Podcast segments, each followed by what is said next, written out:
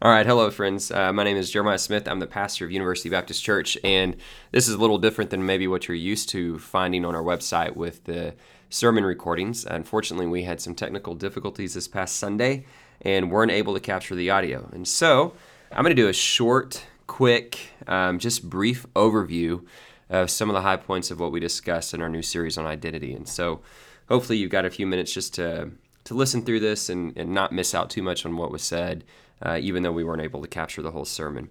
Uh, obviously, as I said uh, just a couple weeks ago, we started a new series on identity that's really designed to help us walk through again the different convictions and different beliefs that we have uh, that really shape who we are. And, and the hope through the course of this series is for us to revisit some of those convictions that obviously foster and create an identity for us as a church, um, but to do so through a more personal and individual focus to where we can look at what does it mean for our own lives to be gospel centered? What does it mean for our own lives to be biblically guided?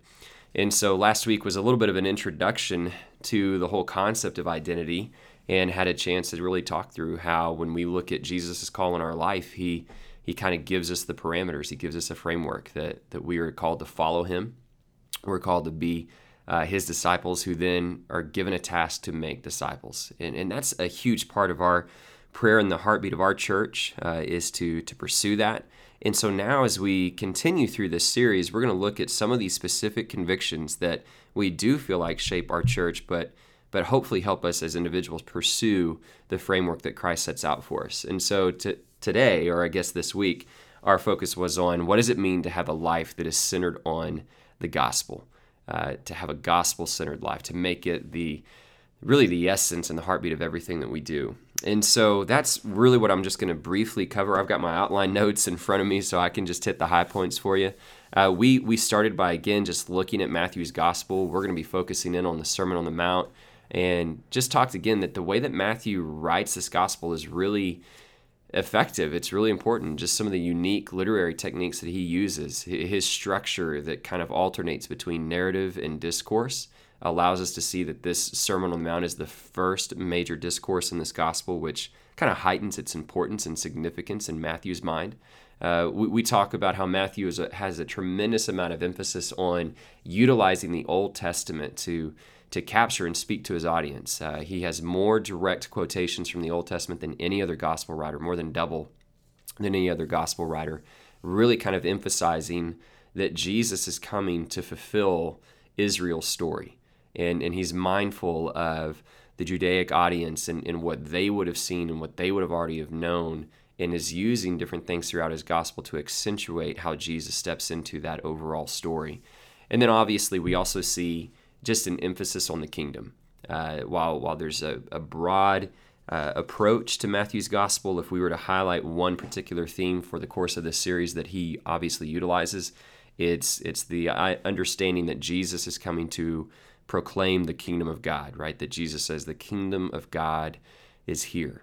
And, and that's an invitation for us to better understand God's rule and reign in our life and, and what it is that He wants for us and how we participate in that kingdom.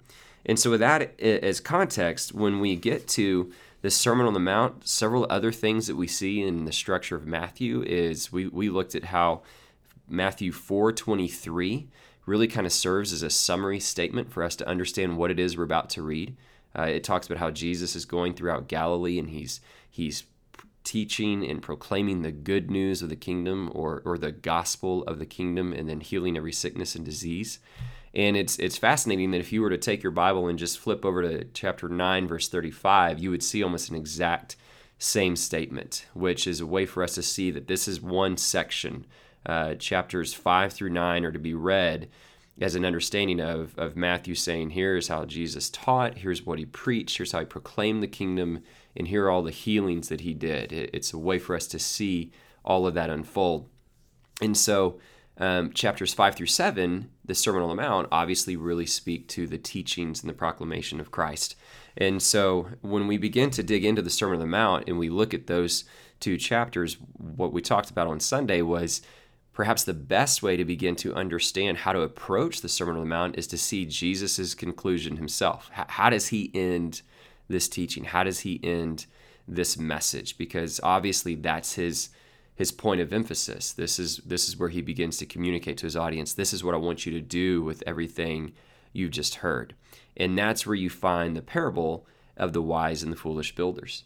And it's it's a well-known parable. It's it's one that helps us see that um, really what a response to Jesus' teachings needs to be. And, and kind of a paraphrase of that parable would be that he says, if you listen to these words of mine and put them into practice, you're like a wise builder who, who builds their house on a foundation. If you don't listen to these words or you don't put them into practice, you're like one who builds a house on on sand. And in both those scenarios, Jesus talks about a storm coming, the rains pouring, the streams rising, and for those who build their house on the rock, the house withstands the storm, and those who build their house on the sand, it, it crashes to the ground. And so, a summary for us to look at that conclusion is to say, all right, Jesus wants us to center our lives on his teaching, right? He, he wants us to, to listen to these words and put them into practice. And so that's a really significant takeaway for us is, is Jesus is saying that this is how you find a foundation to carry you through life. And obviously that's something that we want to really work towards. And so part of the question was, well, what does it mean to listen to his word? And and we started to kind of anticipate some of these future convictions we're going to discuss through the course of the series. You know, we we listen to his words by being guided by the scriptures, being biblically guided by uh, having a life that is focused and driven by prayer and fasting. Um, those are the next few things we're going to discuss in the course of the series. How do you put them into practice? Well, you you focus on discipleship. You worship Him. You you foster a loving family and a loving community. You give of your your time, your talents, your energy. These are other things we're going to talk through the course of the series, but but ultimately, none of those things become possible if we don't first see the value of the gospel itself. And so, after kind of looking at the end of chapter seven, we recognized that this was something we really wanted to take into practice. And, and that's kind of a question that all of us need to wrestle with is how are you building your life? Kind of the fundamental question for Sunday was can you truly say your life is gospel centered? Um, is everything you do built upon uh, the story of Jesus and the kingdom that He has invited us to participate in, or or is it something we do on the side? Is is there other things that we've built our life upon? Have we built our life upon comfort? Have we built it upon our own image, our own understanding? We want to have a certain status, a certain lifestyle, and and that's the foundation we're building. And if that is the case, then the scriptures are clear. We're not going to be able to withstand the storms and the trials that life are going to bring, that life is going to bring. And so it's an important question for us to wrestle with. And so, with that being said, we, we then looked at Matthew 5 and just the introduction to the Sermon on the Mount. And this introduction really just gives us the setting. It, it's a it's a fascinating just two short verses that tells us that Jesus went up on the mountainside and there he began to teach them.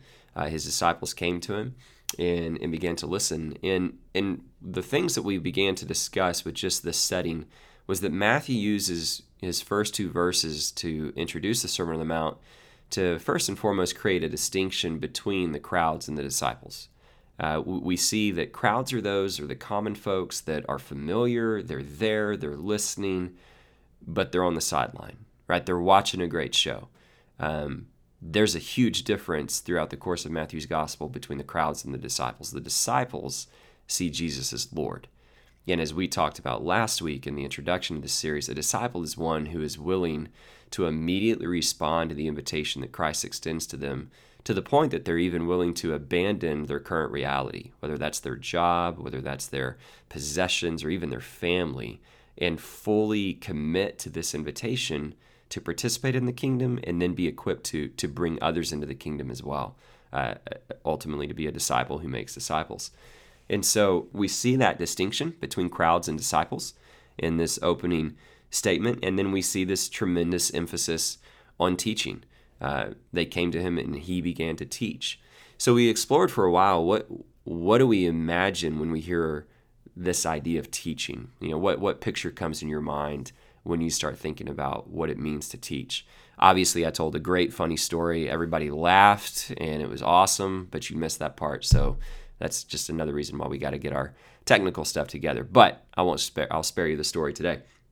Um, but the idea of teaching from a biblical concept is that it's more than just a classroom setting, right? In our context, we picture the teacher in front of a classroom imparting information that then you have to retain and eventually you'll be tested on. And if you do well on the test, then that means you understand the information. And while that's an accurate picture of teaching, I would say it's insufficient to the biblical concept that we have here. That the true definition of this word is that it's the, the, the highest possible development of the pupil, of the student, is the goal of the teaching. And so it's not just about imparting information, it's about developing someone. And, and you do that by demonstrating and modeling and then asking them to participate with you. And so, the, what we need to see, and part of what motivates us to center our life on the gospel, is that only the teachings of Jesus will develop our lives to the potential that they were created to have. We can, we can follow so many different philosophies, so many different ideas, so many different concepts or tasks, and nothing will develop us and fulfill us like the way that, that Christ can and his teachings and his call and his value in our life. And so we need to to see the importance that they carry and and see that that's going to be what helps us experience not just hope for for eternity, not just the hope for for heaven, but to, to know that it's only when we center our lives on this gospel that we begin to experience life abundantly. And so that's that's why it's important. That's that's why it's something that we really want to to pursue and see the value in is to make sure that we we can experience that life and understand that when Jesus teaches us um, and we we truly view him like the disciples do, we see his words as authoritative, we see him as Lord that develops our life beyond anything else that this world could ever offer. And so we talked a lot about the importance of teaching and, and really kind of went into that in greater detail. Um, after discussing the, the concept of teaching, we kind of encountered a question. Um, you know, despite Matthew, you know, highlighting the difference between crowds and disciples and the importance of teaching, the question remains, especially for the audience of the day, well, that's great, but why would I listen to Jesus? Uh, why why is his teaching more important than another? In fact, we borrowed from a verse in the Gospel of John. I think it's nine twenty eight, if I'm not mistaken, um, where there's this exchange between the teachers of the law and somebody that's experienced a healing from Jesus, and they say, "Yeah, you you follow him, but we follow Moses. We're disciples of Moses." Because we know God has spoken to Moses. We don't know where this guy's from.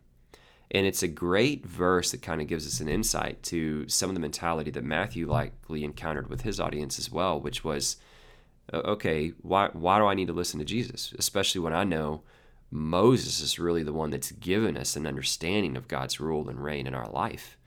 And so, with that challenge kind of being present in this, this initial writing of this text, um, part of what Matthew's trying to accomplish is to create the significance and the authority that Jesus brings with his teaching.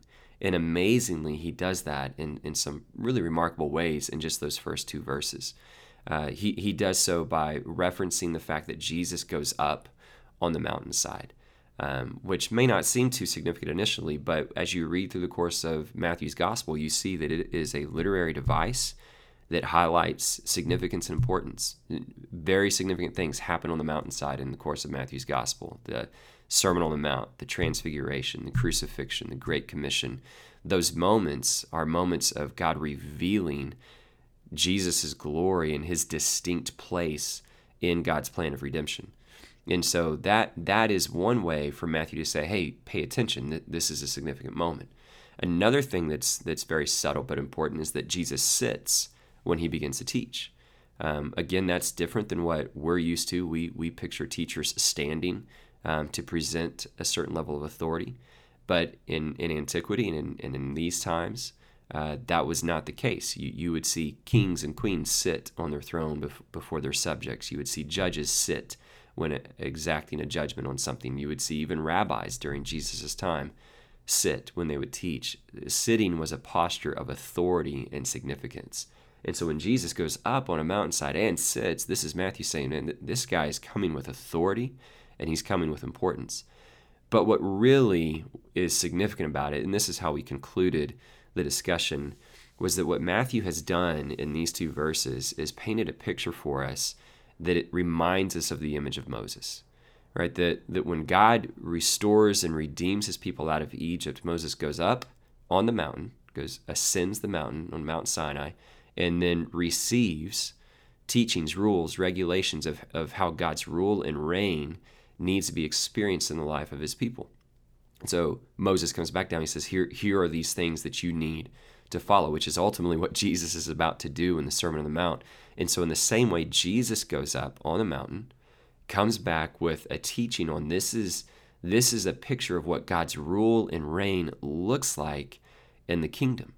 And so it's this incredible parallel that Matthew is using to show us not that Jesus is replacing Moses, but that he's greater than Moses, that he's even fulfilling what Moses and the law and the prophets had pointed to from the very beginning. And, and so that is where we begin to see this amazing picture of the story that Jesus is completing, the story of Israel's history. And, and that was kind of the, the word of passion there at the end of the message was if we're really going to be centered on this gospel, we have to understand that following Jesus is more than just creating a life that's based on morality.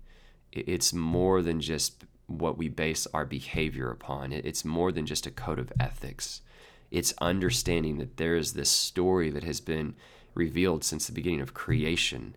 it is the story of Abraham and Isaac and Jacob, the story where God extends a covenant to bless all peoples. It is the story of Moses, the story of the Passover, the, the story of the Red Sea, and an opportunity for us to see that, that God is a God of rescue, that He will reign forever. It's the story of David. It's the story where we see a promise that there will be one in David's line who's going to sit on his throne and establish his kingdom of which there will be no end. It's the story and hope of the Messiah. It's the story and hope of a Christ. And, and what Matthew has said is this is the story of all those things coming into fulfillment through Jesus. It's the story that God's kingdom is here. And, and it's only when we grasp the significance and the weight of that story that you and I are able to truly begin to say, This is what I want to build my life upon. And so, any other effort to just work towards morality, to work towards behavior, or just to be a good Christian person, man, it, it misses the significance of what a gospel centered life really looks like. And that's what allows us to come and say, Yes, I want to yearn for your teachings. I want you to shape my convictions. I want you to shape my beliefs because I see this is the story upon which everything exists. And so that was really what we really focused on um, this past week. And, and the final invitation was kind of something that you see towards the end of chapter 7 when, when Jesus is finished with his teaching. It says that the crowds that were there, they were amazed at his teaching. And, and that's my prayer for, for each of us, not just this week, but as we move throughout this series and, and really through the course of our lives, that we would never stop being amazed at this Jesus uh, that we would see his marvelous, his wonderful work, and, and let it be the very thing that we center our entire lives upon. So that's a summary of the message. Uh, don't tell anybody about this, the fact that I could do a sermon that quickly, uh, because that will change people's expectations on Sunday morning. I still like to take more time than this, but hopefully uh, these few minutes give you enough of a highlight of, of what we talked about and helps you kind of be able to track with us through the course of this series. Um, so we're looking forward to see you all, seeing you all again on Sunday as we continue and begin looking at what does it mean for my life to be biblically guided and continuing to look at the Sermon on the Mount. So praying for you all. Hope you have a great week, and we'll see you on Sunday.